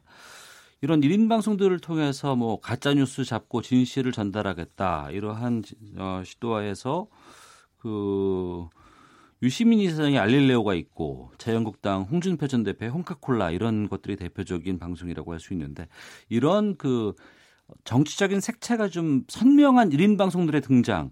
이게 현재 뭐 좀 여러 가지 논란이 되고 있는 언론의 편향성을 상호 보완하는데 역할을 하고 있다고 보시는지 두 분께 좀 여쭐게요. 먼저 정상훈 기자. 저는 이 편향성을 보완하지는 못할 거다라는 생각이 들어요. 네. 오히려 네. 좀 한쪽 주장만 들으면 확증 편향이 더욱 강해지는 좀 그런 측면이 있을 텐데, 음. 뭐 그럼에도 불구하고 뭐 이렇게 뭐 한쪽 주장만 쭉 얘기를 한다고 해서 이 거기에 이제 경도되는 분들보다는 이 청취자분들, 이 국민분들 중에서 많은 분들이 이미 균형을 갖고 이 정보를 뭐 각자 이제 취득하는 그런 경향이 더 많다라고 생각을 해요. 그러니까 이게 홍준표 대표의 주장이 설득력이 있다면 이 홍준표 대표의 지지율이 뭐 오를 것이고 뭐 알릴레오가 설득력이 있다면 뭐 정부의 지지율이 더 오르겠죠. 네. 뭐 이것이 이제 유튜브 방송이 뭔가 결정적인 그 역할을 하는 게 아니라 그냥 음. 여러 프로그램들을 보고 또 지상파 프로그램도 들으시면서 여기에 청취자분들이 판단을 하시고 또 취득할 음. 정보를 취득하시고 네. 이렇게 언론 소비 형태도 이렇게 많이 변했다라고 생각을 합니다. 아 저는 오히려 너무 너무 찬양했어요. 이분들이 예. 그 유튜브에서 이렇게 채널을 열고 방송한다는 자체가 왜 그러냐면 결론적으로 헌정표 뭐 씨라든가 아니면 유승민 씨가 정치인이기 때문에 음. 국민으로부터 대중으로부터 심판받아야 되는 사람들이거든요. 왜냐하면 네. 매번 선거에 나가잖아요. 근데 나머지 일인 유튜브 방송인들이 음. 시민한테 재판을 받을 여지 아니면 장소가 없어요. 음. 그러다 마음껏 가짜 뉴스를 뿌리거든요. 네. 근데 이분들이 가짜 뉴스를 뿌린다고 치면 음. 언론에서 그걸 나오고 다음에 가짜 뉴스인지 확정되면 그분들이 뭐 미안하다, 죄송합니다 하거나 그 뉴스를 그 방송을 이렇게 제거할 수도 있는 사람들이니까 저는 오히려 그분들이 유튜브 방송을 더 많이 하고 또 다른 보수 정치인들도 유튜브 방송을 하셨으면 좋겠다고 생각해요. 알겠습니다. 아, 청취자께서 계속 의견 보내주고 계십니다. 4596님, 저도 일라디오 애청자 입장에서 편향적인 것 맞는 말 같아요. 그러니까 종편에서 저 난리라고 생각이 돼요. 9100님, 거짓말하는 방송만 아니어도 괜찮다고 봅니다. 음. 팩트에 기반한다면 그렇죠. 의견은 다를 수 있죠. 9166님, 일과 시간은 종편을 이리저리 돌려보며 대충 머리에 담아두었다가 하루 마무리할 때 그래도 좀 덜 편향적인 KBS 뉴스를 보고 결론을 맺습니다. 제 생각이 다른가요? 라고 의견도 보내주고 계십니다. KBS 뉴스라는 거 우리 방송 맞죠? 뭐 한 시. 정상근 전 미디어오늘 기자, 자만 아메리카의 알파고 신하 씨 외신 기자와 함께 한 주간의 미디어 비평, 와치도 감시견. 다음 주제로 좀 가보겠습니다. 어우, 이번 주 내내 이 부분에 대해서 뉴스가 좀 많이 쏟아져 나왔습니다. 그 자유한국당 의원들 주최로 열린 공청회에서 5.18 민주화 운동에 북한군이 개입돼 있다 이런 주장 나오면서 전 국민적인 비난이 쏟아졌습니다. 어, 저희 시사본부에서도 이 내용 좀 많이 다뤘고 앞서서도 좀 일부에서도 좀 짚어봤는데 정치권은 물론이고 보수 성향의 언론에서도 연일 여기에 대한 입장들 물으면서 비판적인 기자 기사 쏟아낸 한 주였는데 어, 정상훈 기자 좀 소개해 네. 주시죠. 네, 뭐 이거는 정말 뭐 평소 언론 성향을 다 떠나서 네. 5.18 망언에 대해서는 모두 입을 모아서 비판을 하더라고요. 이 조선일보 같은 경우도 11일 이 극단으로 가는 뭐 과거로 가는 한국당이란 제목의 칼럼에서 이 5.18과 관련돼서 이처럼 어정쩡한 태도를 보인다면 뭐 전라도로 쭉 나가는 이 서지는 고사하고 이 수도권 민심에도 악영향을 미쳐서 제1야당 자리남아 보존할 수 있을지 의문이다. 이렇게 비판을 했고 또 12일 사설에서도 이 철이 지나도 한참 지난 음모소를 들고 와서 국민을 아연실색하게 한다. 이렇게 비난을 했고요. 네. 이 중앙일보 또 사설에서 역사적 사실도 망각하고 이 국민 정서와도 동떨어진 이 갈라파고스 정당이란 조롱까지 받고 있다. 이렇게 지적을 한 바가 있습니다. 예. 이 뉴스 알파 오기 전 어떻게 보셨어요? 아 저는 이 뉴스 보던 저겁제 손배가 지망원 박사님 싸우는 걸 재밌게 봤습니다. 어디서요? 그 이제 유튜브 네. 그 누가 먼저 글을 쓰고 다음에는 저갑재 선배가 그 유, 유 튜브를 통해서 답변을 하셨잖아요. 음. 저는 언젠가 그 싸움 나올 줄 알았거든요. 예. 왜냐하면 저는 그 진짜 어일팔에 대해서 나름 관심 있고 저는 그 북한 개입설을 하시는 분들이랑 만났어요. 음. 그 사람들 책제까지 다 읽었고 지망원 박사님의 그 영상까지 다 봤는데 그 안에 일부 나름 설득력이 있는 부분들이 있었어도 뭐 북한이 5.18을 조정할 수 있는 능력을 그 당시에 발휘할 수 없다고 생각하거든요. 음. 예. 그러니까 저희가 지금 그 부분을 뭐 논쟁적으로 음. 다룰 거는 보다는 네. 좀 이러한 그 북한군 개입설을 확산시킨 일정 부분 책임에 대해서 언론도 자유롭지는 않을 것 같다는 생각이 있어서 두 분과 좀 말씀을 나눠보고자 하거든요. 네, 네. 정상훈 기자 좀 판단해 주시죠. 이게 그 북한군 개입설이 지만원 씨가 계속 주장을 해왔던 건데 네. 뭐 이미 뭐 역사적으로도 확인이 됐고 뭐 그 이후에도 최근까지 언론의 팩트 체크로 확인된 사실이에요. 음. 어, 그런데 그 언론에서도 이런 극단적인 주장, 이런 말도 안 되는 왜곡들을 받아서 쓴 그런 경우가 굉장히 좀 많습니다. 예. 그러니까 월간조선 같은 경우는 2017년에 이 문재인 정부 초기에 이 5.18 진상규명에 대한 여론이 이니까 여기에 대해서 이 탈북자와 보수 성향 인사들이 제기한 배후 조종, 그러니까 북한군에 의한 폭동, 폭동설을 이 불시시킬 수 있을까라면서 북한군 개입설을 제기를 하기도 했고, 음. 어, 그 다음에 이제 종편에서도 마찬가지였던 게 지난 2013년에 이 TV조선 장성민의 시사탱크라는 프로그램이 있었어요. 여기에 탈북자 임천용 씨가 출연을 해서 이 광주 사태 당시에 북한 특수부대 한 개 대대가 광주에 대거 침투했다. 이런 주장이 여과 없이 나갔고 여기에 진행자 장성민 씨가 이 북한의 특수게릴라들이 어디까지 광주 민주화운동과 관련돼 있는지 실체적 진실을 반드시 밝혀야 할 것이다. 이렇게 주장에 동조하는 발언을 했습니다. 네. 이거는 방송통신심의위원회로부터 네, 조치를 받았고요. 다만 이제 TV조선이 그날 밤 뉴스에서 이 주장에 대한 팩트 체크를 했는데 음, 당연히 이제 사실이 아니다라는 내용으로 팩트 체크를 했죠. 어, 그런데 이제 프로그램에서는 이런 주장을 그대로 옮겼고 이 채널 A 같은 경우도 이 북한의 특수부대원 출신이라는 김명국이라는 사람을 불러서 이 북한군 개입설을 그대로 전한 바가 있습니다. 음, 이러한 설들을 보도하는 근거 중에서 이제 이런 부분들이 나오잖아요. 역사적 사실에는 다양한 해석이 존재할 수 있다. 네. 이 근거에 대해서 알파고 기자는 어떤 입장이실까요? 아니 같은 팩트를 가지고 음. 누구나 다 인정하는 팩트를 가지고 다르게 해석하면 문제가 없는데 네. 팩트가 아니라면 음. 그거는 역사적 생각이 다를 수도 있다는 거 아니죠. 그냥 대놓고 그건 거짓말이에요. 음. 저 여기 오기 전에는 얼마 전에 미국에서 나오는 가짜 뉴스 순위를 봤는데 저, 네. 그 OECD 국가 비율로 1위는 터키예요. 음. 49%. 다음에는 멕시코, 브라질, 미국인데 그 다음은 한국이에요. 네. 30%. 음. 그래서 한국에서 지금 이 가짜 뉴스가 우리의 역사를 해석하는 시선까지를 해로움을 주고 있어요. 음. 그러니까 이번 5.18 망언에 대해서 언론 쪽에서는 연일 정치권의 성토를 지금 받아 쓰고 있습니다. 네네. 그리고 근데 정말 언론의 역할이라고 한다 그러면 좀 이러한 설들, 뭐 개입설 이런 것들이 왜 등장을 하고 회자가 되는지에 대한 좀 분석 기사 같은 것들 좀 냉철한 좀 이렇게 저널리즘 기사들을 좀 내야 되지 않을까 생각이 좀 들거든요. 네, 저번 주인가 몇 주 전에 했던 이른바 이제 받아쓰기식 보도, 그러니까 음. 중계식 보도와 관련된 문제가 여기서 또 나왔는데 네. 그냥 뭐 이쪽 주장, 뭐 김진태 의원 측의 주장, 뭐 반대되는 주장 이렇게 해서 그냥 보도를 하는 경우들이 좀 굉장히 많았어요. 음. 그냥 그대로 또 자극적으로 이제 그 검색어 순위를 높이기 위해서 했던 보도들도 굉장히 많았는데 네. 어, 그래도 최근에는 뭐 대체 왜 이런 주장이 반복적으로 나올까? 뭐 이런 의문에 대한 기사들도 뭐 나오는 걸 제가 보긴 했습니다. 뭐 음. 뭐 지상파에서도 그렇고 뭐 신문에서도 그렇고 아마 뭐 이 사람들이 뭐 명단 공개하려는 거는 뭐 거기서 그치는 게 아니라 음. 계속 쟁점화 시키려는 의도일 것이다. 뭐 이런 식의 해석도 뭐 많이 나오고 좀 그랬던 것 같습니다. 네. 알파오 기자가 보시기에는 이런 상황에서 언론들의 역할은 어떤 쪽으로 가야 된다고 보시는지요? 아니 이, 이 이것이 너무나 그 국민 통합이란 너무나 그 연계된 문제이니까 음. 평소보다 더 예민하게 더 더 진지하게 접근해야 되는 주제이니까 예. 뭐, 뭐 시청률을 뭐 클릭수를 높인다든가 아니면 자기 사상을 정당화한다든가 그런 감정들을 떠나서 접근해야 되죠. 음, 알겠습니다. 자, 한 주간의 미디어 비평 watchdog 정상근 전 미디어오늘 기자, 자만 아메리카의 알파고 시나씨 외신 기자와 함께 했습니다. 두 분 말씀 고맙습니다. 고맙습니다. 예, 감사합니다. 헤드라인 뉴스입니다. 이낙연 국무총리는 우리가 미세먼지 해결을 위한 협력을 중국에 요구하는 것은 중국을 위해서도 필요하다고 말했습니다.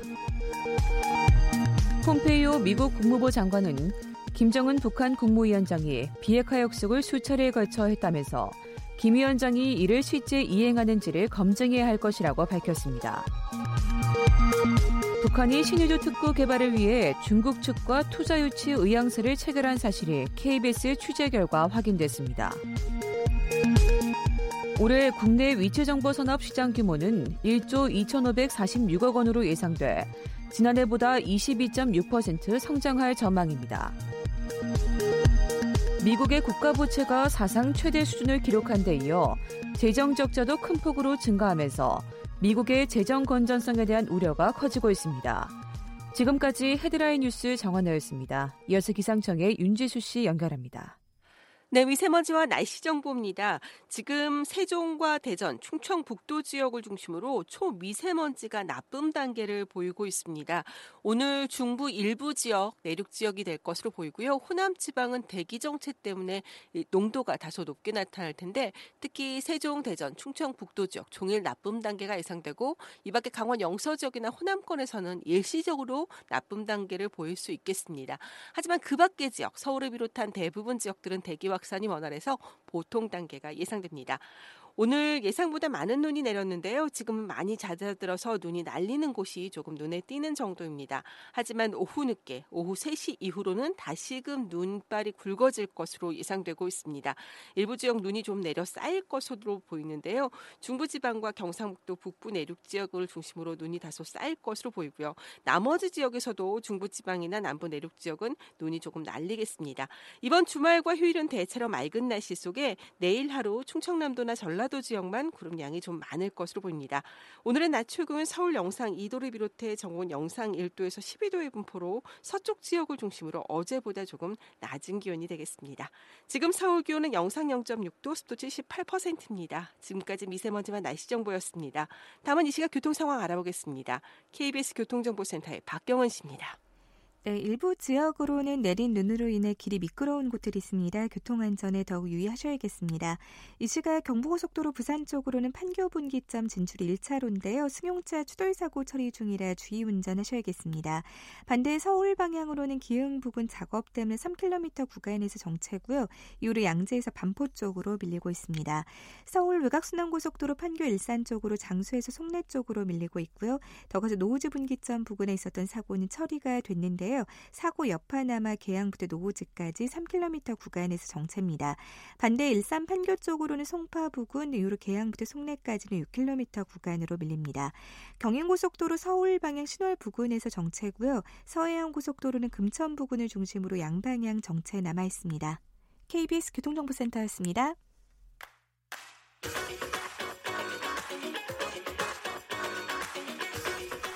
오태훈의 시사본부는 청취자 여러분의 참여를 기다리고 있습니다. 문자 번호 9730. 짧은 문자 50원, 긴 문자 100원의 정보 이용료가 있고요. 콩 게시판은 무료입니다. 생방송 중에 참여해 주세요.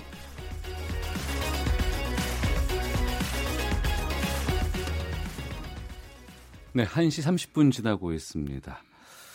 아, 최순실 국정농단 사태를 수사한 박영수 특검의 수사기간 연장도 불허를 했는데 어, 박 전 대통령을 위해서 큰 일을 한 것이 아닌가 이러한 그 황교안 전 총리의 당 대표 경선 중에 나온 발언이 지금 상당히 큰 파장을 일으키고 있습니다. 여기에 대해서 시사본부에서 좀 살펴보도록 하겠습니다. 박영수 특검 당시 특별수사관 한 분입니다. 이정원 변호사 자리하셨습니다. 어서 오십시오. 예, 안녕하십니까. 이정원 예. 변호사입니다. 바로 본론으로 좀 들어가서 말씀을 좀 나눠보겠습니다. 네, 예. 옥중에 있는 박근혜 전 대통령이 황 전 총리를 탐탁치 않게 여긴다. 이러한 그 유영아 변호사의 발언이 있었습니다. 네네. 그리고 나서 황교안 후보가 어, 수사기간 연장 불허했다. 이게 큰일한 거 아니냐. 이런 취지의 발언을 하신 거예요. 네네. 이 발언에 대해서 특검 어, 일원으로서 어떤 입장이실까 궁금합니다. 어, 매우 부적절한 발언이죠. 네. 이게 수사기간 연장 불허를 정치적으로 판단했다는 것이고 음. 특히 특검 수상 대, 수사의 대상이었던 박 전 대통령을 위해서 수사를 방해했다? 네. 라는 이거 자백성 발언이 아닌가 음. 싶기도 합니다. 네. 네. 그러니까 당시에 2017년 2월이었죠 수사가 끝난 것이. 네 그렇습니다. 아, 벌써 2년 전의 이제 네. 기억인데요. 네. 당시 어떻게 해서 수사 기간 연장이 안 된 거였어요? 그러니까. 아니 특검에서는 그 수사기간 연장을 희망했습니다. 네. 신청도 했었는데 음. 그거에 대해서 빨리 결정을 내려주지 않고 차일피일하다가 네. 연장 기간 거의 막바지에 다다라서 음. 특검 연장을 불허한다라고 하는 결정이 나왔고 예. 그에 따라 특검은 그 이후에 더 이상 수사를 진행할 수 없는 상황이 되었죠. 음. 예, 그런데 지금 이, 저 이렇게 말씀하시는 내용을 들어보면 네. 특검법 20조에 이런 규정이 있습니다. 위계 또는 위력으로 특검, 그러니까 특검 수사관들 포함해서요 등의 수사 직무 수행을 방해한 자는 네. 5년 이하의 징역에 처한다는 규정이 있어요. 어. 좀 이런 발언은 이에 해당할 수도 있는 게 아닌가라는 예.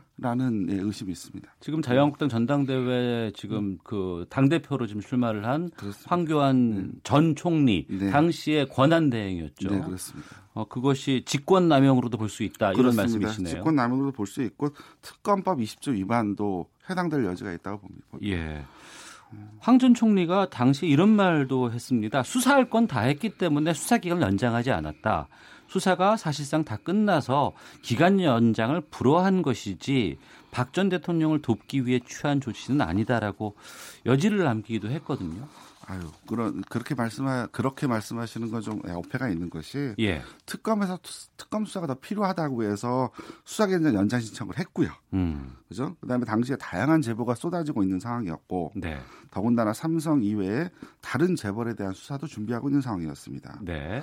더더군다나 수사 결과에 이게 이게 이게 어, 당시에 또 저 특검에서 저희 그 박근혜 전 대통령을 기소한 게 아니에요. 음. 특검에서 기소하지를 못하고요. 예. 결국은 그 사건이 검찰로 이관되어서 예. 검찰 쪽에서 박 대통령을 기소를 했습니다. 네. 그 얘기는 뭐냐면 음. 결국 박근혜 대통령에 대한 기소가 필요했다는 필요했다는 사정이고요. 예. 만약에 기간 연장이 되었다고 한다면 특검에서 박근혜 대통령 전 대통령도 음. 기소를 했겠죠. 네. 네. 그렇다면 앞뒤가 말이 안, 안 맞는 말이죠. 어. 예. 이정원 변호사께서는 그렇게 말씀하십니다만 네. 그황 전 총리는 수사할 건 다 했다라고 지금 판단한 것 같거든요. 아, 그러니까. 이게, 어. 이게 뭐 개인적인 판단이신지는 모르겠지만 예. 특검에서 특검 연장 신청을 할때 어. 충분한 근거를 대해서 특검에서 요청을 했어요. 예. 아까 제가 다시 한번 말씀드리지만 당시에 여러 가지 다른 재벌에 대한 수사도 더 확인할 부분들이 있었고요. 네. 그다음에 가장 중요한 음. 특히 이 사건의 어쩌면 주범이라고 할 수 있는 박근혜 전 대통령에 대한 기소가 그러니까 수사가 마무리되지 않은 상황이었단 말이죠. 예, 예. 그렇다고 한다면 특검에서 거기까지 수사가 진행되는 것이 원칙적으로 바르, 그 맞는 말이죠. 음. 그런데 이 특검 수사 결국 박근혜 전 대통령에 대한 기소를 할수 없는 상황이었고 네. 그걸 검찰에 이관해서 검찰에서 기소를 했단 말입니다. 네. 결국 특검에서 더 이상 수사할 이, 이, 그 필요가 없었다라고 얘기하는 건 음. 예, 논리적으로 맞지 않다는 말씀이죠. 네. 특검의 수사 기한은 2월 2017년 2월 28일 날 종료가 됐네요. 네, 그렇습니다. 벌써 이제 2년이 지난 시점에 네. 돼 가는데 네. 그 이후에 좀 뭐 소외라든가 어, 여러 가지 얘기들을 좀 서로가 나누실 것 같아요. 음, 아직 특검이 종료되지는 않았습니다. 무슨, 무슨 뜻이죠? 무슨 말씀이냐면 네. 특검은 이 사건이 재판으로 확정될 때까지 네. 특검이 기소한 사건은 재판이 확정될 때까지 음. 공소 유지 그즉 아. 재판 절차에도 계속해서 관여를, 예, 관여를 할 수밖에 없습니다. 예, 예. 그것이 마무리될 때까지는 특검이 해체되지 않습니다. 어. 현재 한 20명 정도 특검 특검보님들을 포함해서 네. 지금 한 20명 정도가 잔류해서 음. 지금 계속 재판 업무를 진행하고 있는 중이고요. 네. 수사가 종결되었을 뿐이죠. 음. 네. 그러니까 네. 새로운 수사를 더한다거나 새로운 뭐 증인을 신청한다거나 네. 이런 부분들은 좀 힘든 부분이지만 그렇습니다. 재판을 진행하는 과정에서 공소 유지를 위한 네. 인력들은 지금 활동을 하고 있는 그렇습니다. 것으로 아 알겠습니다. 어, 2016년부터 이제 90일 활동을 하신 거 아니에요? 네네네. 당시의 수사. 어, 정말 그 기간 동안에 뭐 참 힘든 일도 많았고 네. 단 하루라도 발 뻗고 잡은 일이 없었다는 얘기를 들었거든요. 어떤 싸움이었는지 좀 소개해 주세요. 어, 이게 특검 기간 연장이 저희는 이제 이게 법률적으로는 되어 있지만 네. 당시에 처음 시작할 때부터 음. 특검 연장이 안 될 걸 전제로 해서 네. 그래서 수사 준비를 하라고 저 특검님께서 지시를 하셨어요. 박영수 특검이 특별검사가. 예, 예. 그래서 당시에 어쨌든 그 1차 음. 수사 기간 안으로 어떤 어떤 내용으로든 성과를 내기 위해서 네. 예, 그리고 또 당시에 또그 언론에 나와 있는 내용들도 굉장히 많은 내용들이 있었지만 그 예. 외에도 제보 그다음에 당시에 또 검찰이 그동안에 또 수사해 놨던 그 음. 그 기록들이 또 수만 페이지 내용이었습니다. 예. 그런 내용들을 다 이어받아서 검토하고 그거에 맞춰서 또 필요한 그 또그 그 참고인들을 또 소환해서 조사하고 음. 하는 기간이었기 때문에 네. 시간이 너무 너무 많이 부족했고요. 어. 거의 뭐 수사하는 동안에는 뭐 거의 집에 못 들어가거나 네. 뭐 잠깐 가서 뭐 사우나 가서 목욕하고 음. 와서 다시 일을 해야 될 정도로 네. 모두들 극도의 긴장 속에서 일을 했었습니다. 네. 박근혜 전 대통령 지금 재판 진행 중입니다. 네네. 어, 당시를 좀 돌아봤을 때 가장 아쉬웠던 수사 아니면 이건 참 못했다라고 싶은 건 어떤 걸 말씀하실까요? 음, 아쉬웠던 수사. 이게 저희가 수사하는 내용과 관련해서 네. 다 설명을 드리기는 어렵습니다. 예. 왜냐하면 저희가 수사 기간 동안에 음. 근데 뭐이 정도는 말씀을 드릴 수 있을 것 같아요. 당시에 삼성뿐만 아니고 네. 그 이외에 그 최순실과 관여되었다고 보여지는 음. 대기업에 대한 수사도 준비를 하고 있었습니다. 예. 몇몇 대기업들은 그에 대한 그 그, 그, 그 정황이 있었다고 보여졌고요. 음. 예, 그런데 이제 그런 것들을 계속 진행하지 못했죠. 네. 더군다나 특검에서 사실 이산 이, 이, 이 사안의 본체라고 얘기할 수 있는 음. 어 지금 특검에서 기소한 거는 뭐 이외에 뭐, 뭐 2대 입시 비리도 있고 여러 가지가 있겠지만 기본적으로 아, 예, 예. 그렇죠. 예. 어. 그러니까 그다음에 또 블랙리스트 관련된 또 사건도 있었죠. 문화체육관광부에 그렇습니다. 예. 예. 거기서 예 그래서 김기춘 전 비서실장을 비롯해서 음. 예 뭐 예, 여러분들도 기소했던 그 사건 덩어리가 굉장히 여러 가지입니다. 근데 메인 본체는 뭐였냐면 결국은 삼성하고 최순실 사이의 유착 관계였습니다. 네. 결국 그렇다고 한다면 삼성에 대해서는 이재용 그 삼성 전 부회장에 대해서는 기소를 했고 음. 최순실과 관련해서도 역시 기소를 했습니다. 네.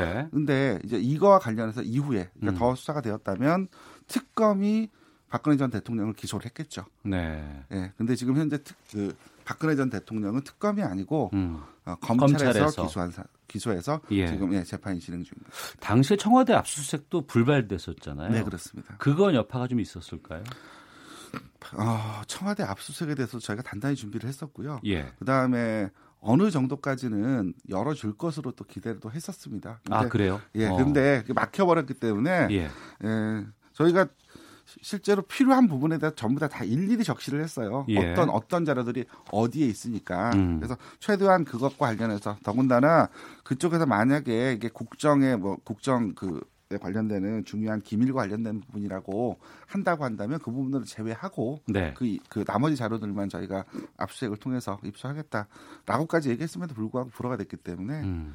예, 예, 그렇죠. 예. 근데 사실 또 많이 기대하지 않은 것도 사실입니다. 어. 예, 이미 중요한 네. 자료들은 다 치웠겠죠. 어. 예, 다 증거 인멸했을 거라고 기대를 어, 생각을 했기 때문에 네. 또또뭐 예, 굉장히 상징적이기도 하지만 음. 한편으로는 또 그만큼 예, 그걸 통해서 과연 얼마나 중요한 성과를 올릴 수 있었을지에 대해서는 예, 의문도 갖고 있었습니다. 네. 자, 박영수 특검 당시의 특별수사관이었던 이정원 변호사와 함께 말씀을 조금 나누고 있습니다. 어, 청와대 압수수색 불발되는 것이라든가 뭐 특검 연장 거부에 대해서 이제 국무총리실이 밝힌 내용들 아마 살펴보셨을 것 같아요. 예, 그 이후에도 예, 예. 아, 좀 근데 그 답변은 좀 옹색하다, 미흡하다라고 주장하실 부분들은 어떤 걸 말씀하십니까? 어떤 부분에 대해서 말씀하시는 거예요? 그러니까 그 특검 연장 연장도 그렇고 음, 음. 압수수색이 불발된 것에도 음. 그렇고요. 어, 일단 음, 이제 주요 피의자라고 네. 할수 있는 수사 대상이 청와대에 계셨고 예. 또 청와대 안에서 또 어떤 일이 벌어졌는지에 대해 당시에 음. 국민적 의혹들이 대단하지 않았습니까? 예. 이제 그런 것들을 확인하기 위해서 청와대 압수수색은 당연히 필요했었고요. 최근에도 보면 지금 지금 그, 그 김태우 수사관이라든가 예, 뭐 요거 예. 관련 예, 뭐 관련해 가지고 뭐 청와대 압수수색이 일부 이루어지기도 했었습니다. 음. 그렇다고 한다면 굳이 그걸 반대할 이유, 그, 그 못하게 할 이유가 있었는지, 네. 예, 뭐 정권 차원에서 당시 정권 차원에서 뭔가 보호하고 싶은 부분이 있었겠죠. 음. 네. 어, 이번에 황교안 전 총리의 발언 이후에 안민석 의원이 그런 얘기를 했어요. 음. 최순실의 그 재산 관련돼서 음. 이것을 안 한 것이다. 음. 승인을 안 해준 것이다. 그 발언에 대해서는 어떻게 보셨어요? 예, 예, 그것까지는 모르겠습니다만 예. 사실 특검에서 당시에 또 굉장히 열심히 저희가 준비를 하고 있었던 부분 중에 하나가 네. 그 최태민 최순실 그 일가의 재산 상황이었습니다. 예. 그것들 추적하기 위해서 별도의 팀들이 구성되었고요. 음. 거기에다가 역의 역의 그 전문가라든지 회계사 그, 그, 그와 관련된 계좌 추적 전문가들이 붙어가지고 네. 그것들 계속해서 그 수사를 하고 있었어요. 수사 기간이 음. 연장됐다고 한다면 네. 그 부분에서도 일정 부분 성과가 나오지 않았을까. 어. 예, 근데 사실 이제 그 예, 그로 통해서 이제 더 이상 수사가 진행될 수 없었고. 예. 만약에 지금이라도 그 정도의 팀이 구성되지 않는 한은 예.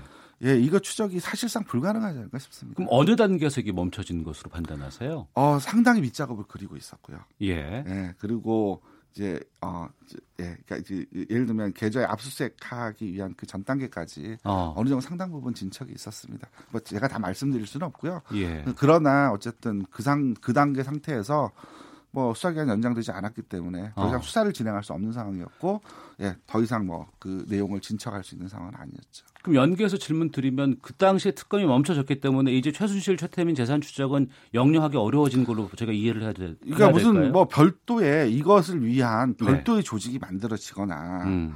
아니면 뭐 공수처에서 뭐 이걸 위한 별도의 팀이 만들어지거나 뭐 이렇게 하지 않는 한은 네. 지금 현재 있는 검찰 조직으로는 제가 봐서는 쉽지 않을 것으로 보여집니다. 아, 그렇군요. 일부 보수층에서는 지금도 뭐 최순실 태블릿 PC 조작설 같은 것들 얘기하고 있는 상황입니다. 어. 특검 수사관으로서 이런 상황은 어떻게 보세요? 좀, 좀 많이 답답하죠. 이게 일고 가치가 없는 게 네. 이게 최근에 그 디지털 포렌식이라고 해가지고요 최첨단 수사 방식을 이용해서 네. 이제 거의 휴대폰 같은 거 내용을 확인해 보면 음. 그 안에 어떤 내용이 들어있고 위치 동선이 어떻게 되고 누가 사용했는지를 그 확인하는 건 어렵지 않은 일이거든요. 예. 이게 뭐 거의 디지털 지문과 같은 거라서 음. 그것을 부인한다라고 하는 건 예. 네. 이미 재판 과정에서 이미 법원에서 다 인정이 됐고요. 음. 이걸 가지고 자꾸 문제 삼는 거는 네. 뭐 특검 수사에 대해서 뭐 트집 잡기, 뭐 흠집 내기 뭐 이런 거 이상 아니라고 보여집니다. 예. 네. 3일절 앞두고 박근혜 전 대통령 특별 사면해야 된다라는 지금 요구도 상당히 일부에서 나오고 있어요. 음. 이런 요구들은 아, 우선 재판이 안 끝났습니다. 예. 사면이라고 하는 거는 재판이 최종적으로 확인되고 끝나고 확정된 이후에 음. 뭐 국민적으로 뭐 국민적 화합을 위해서 또 여러 가지 정치적 부분들을 고려해서 뭐뭐 뭐 사면 논의할 수 있습니다. 네. 그런데 네. 아직 재판이 끝나지는 않았어요. 예. 예, 제가 어느 방송에서 그런 말씀 드렸던 것 같은데, 아, 낳, 애를 낳기, 낳기도 전에 음. 앉아서 애가 무슨 뭐 어디 대학을 가느니 이 얘기하는 거하고 똑같거든요. 예. 따라서 지금 현재로서는 우선 재판이 먼저 확정되는 것이 중요합니다. 음. 재판이 빨리 종결되는 것이 필요할 것으로 보여지고요. 네. 어, 그 다음에 또 하나는 뭐 또 불구속 상태에서 뭐 수사를 해야 된다 이런 일부의 의견도 있는 것 같아요. 네. 그런데 공천 개입 사건으로 이미 음. 2년 실형을 이미 받으셨어요. 네. 그래서 지금 수감 중인 상태거든요. 네. 아, 이 상태에서 지금 뭐 또 불구속 재판 얘기하는 것도 음. 적절치 않아 보입니다. 예. 특검 기간에 이 변호사께서 좀 집중해서 수사한 뭐 사람이나 사건들 무엇이었는지 좀 기억에 남는 장면이라든가 핵심적인 국면들 어... 짚어주신다면요. 예, 우선 일단 제가 직접적으로 수사를 했거나 네. 이런 부분에 대해서는 아까도 제가 말, 잠깐 말씀드렸듯이 저희가 수사 관련된 기밀 내용들은 네, 네. 예, 예, 예, 오픈할 수가 없기 때문에 예, 감안해서 그 말씀해 주시면 되겠습니다. 그 부분은 좀 양해를 해주시고요. 예. 어, 인상에 남는 부분들은 뭐 몇 대목들이 있습니다. 뭐 일단 맨 처음에는 이제 특검의 그 처음 그러니까 특검 현판식을 하는 날이죠. 네. 네 특검 사무소를 이제 여는 그날 동시다발적으로 열 군데 이상의 압수수색이 들어갔습니다. 예. 뭐 어떤 언론에서는 그, 그런 장면을 보고 뭐 대부의 한 장면 같다라고 음. 뭐 이렇게 평가도 하더라고요. 예. 어, 사실은 그것이 뭘 보여줬냐면 특검의 수사 의지를 확인해 준 것이고요. 음. 그렇게 해서 압수수색이 진행된 이후에 네.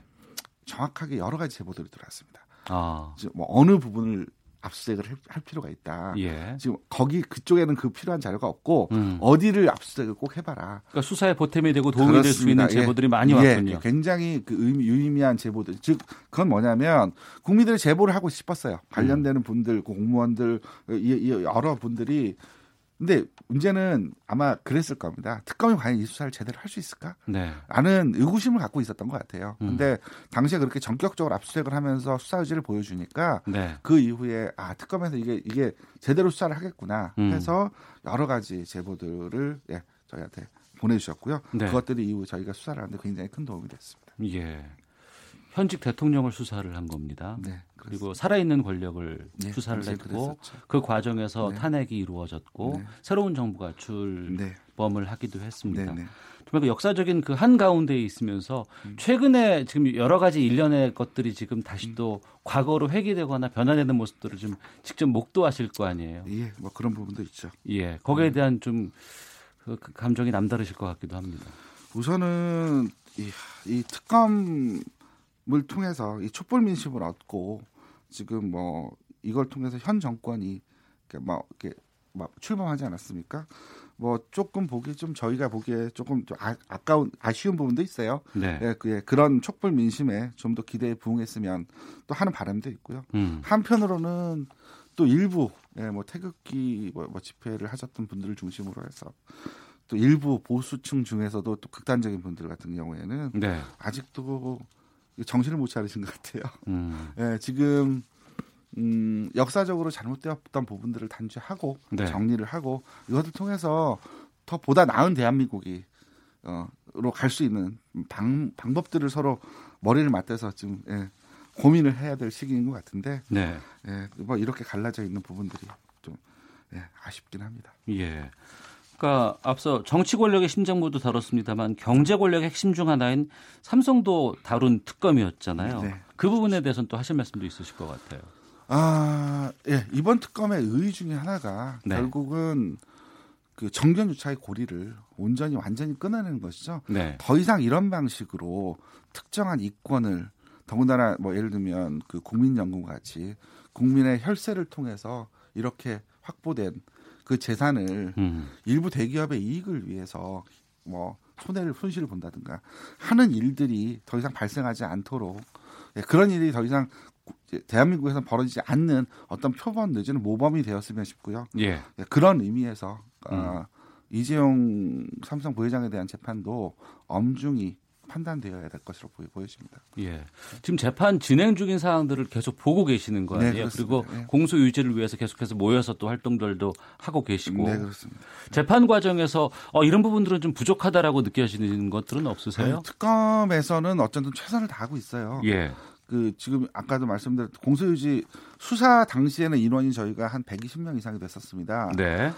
거의 웬만한 대규모 지청 단위의 검찰청이 하나 새로 만들어진 것 같았거든요. 음. 그렇게 해서 수사 지원을 받고 일을 진행을 하다가 네. 지금 현재로서는 뭐 특검님, 특검보님 몇 분과 그다음에 그 위에 지금 몇 분 수사 특별수사관들 몇 분 남아 있고요. 음. 아마 검 파견 검사 한 분인가 계실 거예요. 네. 그러니까 그 적은 인력으로 음. 지금 수백억 수임료를 받고 일을 하는 수백 명자 대형 로펌에서 예, 그 의견서를 예, 거의 거의 무슨 뭐 추측하듯이 의견서가 나옵니다. 거기에 네. 의견서 하나 들어오면 저기도 반박 의견서를 꼭 하나 낸다는 심정으로 특검 수사관들이 지금 일을 하고 있고요. 예. 예. 그래서 예 그런 방식으로 좀 대응을 하고 있기 때문에 음. 예, 아직도 현재 특검에서 좀 고생하고 있는 특검님 이하 수사관님들한테 경애를 표하고 싶습니다. 알겠습니다. 네. 어, 특검 연장 중단에 대해서 어, 황교안 전 총리의 발언이 있었기 때문에 오늘 좀 어, 이정원 변호사와 함께 특검 연장 거부 관련된 여러 가지 상황에 대해서 좀 말씀을 좀 나눠봤습니다. 오늘 말씀 잘 들었습니다. 고맙습니다. 네, 감사합니다.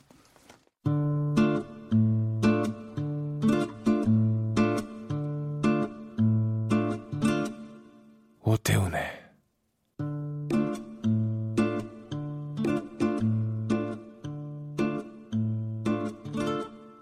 시사본부. 네, 스포츠 이슈를 정리하는 시간 최동호의 관전 포인트 스포츠 평론가 최동호 씨와 함께합니다. 나와 계시죠? 예, 안녕하세요. 예. 어, 2032년 올림픽 남북 공동 개최 이 공동 유치 의향서를 국제올림픽위원회에 제출해 오늘 어, 예, 그렇습니다. 이 도정환 문화체육관광부 장관하고 이 북한의 김일국 이 체육상이 자, 오늘 이 스위스 로잔에서 이 IOC의 2032년 올림픽 남북 공동 개최 의향서를 제출할 제출하게 됩니다.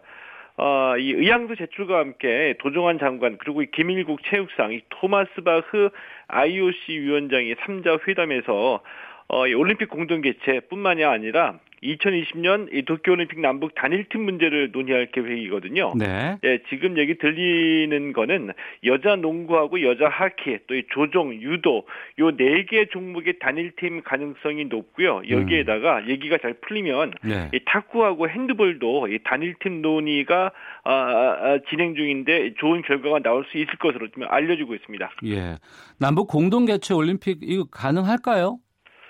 어, 이 정치적인 환경 변화, 이 남북 관계 워낙 이 정치적으로 유동적이기 때문에 네. 이 정치적인 환경 변화만 제외하고 스포츠적으로만 보면은 이 가능성이 굉장히 높다라고 봅니다. 음. 어, 왜냐하면 우선 이 남과 북이 합의했죠. 이 지난해 평양 선언에서 올림픽 공동 개최하겠다 이 발표했고요. 여기에다가 또 이 토마스 바흐 IOC 위원장도 지지 의사를 표명했거든요. 네. 이 IOC 입장에서만 보더라도 이 남북한 공동 개최는 이 올림픽 최고의 흥행 카드 이고요. 여기에다 또 이 IOC의 이상에 가장 잘 부합하는 올림픽이기 때문에 음. 이 명분과 실리에서 이 IOC 입장에서 보더라도 이 남북 공동 개최 이상의 올림픽은 없을 거라고 봅니다. 네. 이 올림픽 개최지 언제 결정됩니까? 2025년 IOC 총회에서 IOC 위원들의 투표로 결정이 되거든요. 예. 어, 현재까지 이제 경쟁 도시가 중국의 상하이, 인도의 음, 문바이, 또 이 호주의 멜버른 등이 거론되고 있는데 이 IOC가 본격적으로 개최지 선정 작업에 들어가게 되면은 유치 경쟁이 본격적으로 벌어질 것으로 예상이 됩니다. 네. 헌데 그 세계 도핑 기준을 준수하지 않는 비준수 단체로 지정돼 있으면은 국제 뭐 스포츠 이벤트 같은 것 개최할 수 없다고 들었는데 북한이 지금 비준수 단체라면서요? 어, 예, 그렇습니다. 어제 이 세계 반도핑 기구 이 보통 이게 와다라고 얘기를 하거든요. 예. 이 와다가 이 북한 이 반도핑 위원회를 어, 도핑 기준 비준수 단체로 지정을 했습니다. 이 홈페이지에다 공개를 했거든요. 음. 어, 이 얘기는 이 와다가 이 북한의 도핑 검사를 신뢰하지 않는다는 뜻입니다. 이렇게 되면은 이 북한의 올림픽 참가에 제재가 있을 수도 있고 또 국제 대회 개최도 제한이 되거든요. 자, 그런데 이게 이 이렇게 지정이 되면 이게 뭐 어, 무한정 지속이 되는 게 아니라 이 와다가 지정한 감독관의 현장 실사를 받고요. 네. 어, 이 현장 실사를 연간 최대 6번까지 받고 규정을 지키는 것이 확인이 되면 이 비준수 단체에서 해제가 됩니다. 복권이 된다는 뜻이거든요. 네. 자, 이렇게 되면은 이 스포츠 이벤트를 우리와 같이 이 개최할 수도 있기 때문에 어, 이 북한의 이 반도핑, 이 반도핑 기구 역시 남과 북이 올림픽을 어, 공동 개최하기 위해서는 하나의 넘어야 할 과제 또 이 산이라고 볼 수 있거든요. 네. 불가능하다는 얘기는 아니라고 받아들이면 됩니다. 네. 자, 그리고 축구 쪽으로 가보겠습니다. 손흥민 선수 요즘 뭐 엄청난 활약 보이고 있는데, 어, 도르트문트전에서도 골을 터뜨렸고, 유럽 챔피언스 리그 이번 주 베스트 11에 선정됐네요. 어, 예, 예, 어제 이 손흥민 선수의 유로 챔피언스 리그 16강 1차전, 이 도르트문트전에서 선제골 터뜨렸죠. 예. 이 토트넘의 3대0 승리를 이끌었는데, 어, 도르트문트가 현재 이제 이 분데스리가에서 1위를 달리는 팀이고요. 음. 어제 경기까지 손흥민 선수가 이 도르트문트전만 따져보면은 11경기에서 무려 9골 넣었으니까, 뭐 이 정도면 도르트문트 입장에서는 손흥민 선수를 만나면 굉장히 좀 괴로울 것 같습니다. 어제 골로 이 손흥민 선수 4경기 연속골, 시즌 16호 골을 기록했고요. 이날 이 크게 활약하면서 손흥민 선수 이번 주 유럽 챔피언스 리그 베스트 11으로 선정됐습니다. 네. 베트남 축구 대표팀의 콩푸엉 선수가 인천 유나이티드 입단을 하는데 박항서 예. 효과라고 봐도 되겠죠? 어, 예, 그렇습니다. 이 박항서 휴화가 좀 대단한데요. 왜냐하면은, 자, 일단 이 베테랑 축구 대표팀의 공격수 콩푸ong 선수, 말씀하신 대로 어제 인천 유나이티드에 입단을 했습니다. 어, 어제 입단식에 박항서 감독도 함께 했고요. 지난 아시안컵에서 콩푸ong 선수가 이 두 골을 기록한 선수거든요. 음. 어, 이제 현재는 그 베트남 V리그에서 호황 아인잘라이 FC 소속인데 인천 유나이티드에 1년간 임대가 됐습니다. 아 그리고 이 콩풍 선수뿐만이 아니라 이 베트남의 이 비에텔 FC라는 팀이 있거든요. 이제 프로 네. 축구 팀인데 이 비에텔 FC가 이응실 감독을 영입한 데 이어서 전재호 수석 코치까지 또 영입을 했습니다. 또 여기 이제 호치민 FC에는 정혜성 감독이 있고 이 호황 아인잘라이라는 팀에는 다시 이태훈 감독이 또 취임을 했거든요. 네. 한국 지도자들이 베트남에 대거 진출한 건데 음. 이런 거 보면은 확실히 박항서 효과가 있다 이렇게 봐야 되겠죠. 네. 그리고 동계체전 컬링 여자 일반부에서 팀킴 은메달 따냈다고요. 어, 예, 그렇습니다. 예, 특정 지도자들이 팀을 사유화하면서 이제 어려운 시간을 보냈던 이제 팀킴인데 팀킴이 돌아왔습니다. 어, 이 동계체전에서 은메달 따냈거든요. 어, 이 준결승전에서 현 국가대표인 춘천시청을 이기고, 이기고 결승전에 올라갔고요. 이 결승전에서 경기도청에 6대 7로 패했습니다. 이 팀킴하면 떠오르는 선수가 이제 스킵 김은정 선수죠. 네. 이 김은정 선수가 어, 아이를 가져서 후보 선수로 빠졌고 이제 대신에 김경애 선수가 스킵을 맡았는데 예. 이 김경애 선수는 나이가 어려서 영미 대신에 언니야를 외치기도 했습니다. 알겠습니다. 여기까지 말씀 듣겠습니다. 고맙습니다. 예, 고맙습니다. 예, 스포츠 평론가 최동호 씨였습니다. 앞서 이종원 변호사 초대석 들으시고 불편했던 청취자분들이 여러 의견들을 보내주고 계십니다. 5539님, 김경수 특검도 인터뷰할 건가요? 7977님, 어, 드루킹 특검 하시는 분이 나와야 하는 것 아닌가요? 라고 의견 주셨는데요. 저희가 허익범 특검 언론에서 유일하게 단독 인터뷰했다는 부분도 좀 알려드리겠습니다. 또 계속해서 허익범 특검 쪽도 섭외 추진 중에 있고요. 수사 기간 중에는 출연이 어렵다 이런 의견도 전달받았습니다. 아, 맞듣지 않는 부분들도 좀 계시는 것 같은데요. 저희 시사본부 더욱더 열심히 노력해 보겠습니다. 여기서 인사드리겠습니다. 안녕히 계십시오.